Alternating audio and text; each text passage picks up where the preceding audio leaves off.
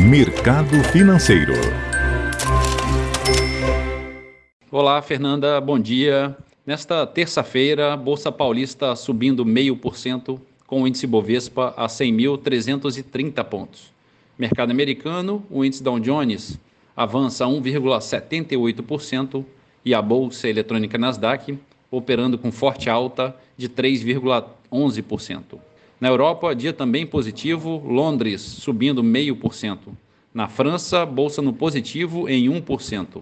E a bolsa da Alemanha operando em alta de 0,45%. Mercado de moedas em baixa, o euro a R$ 5,42, recuando 0,55%.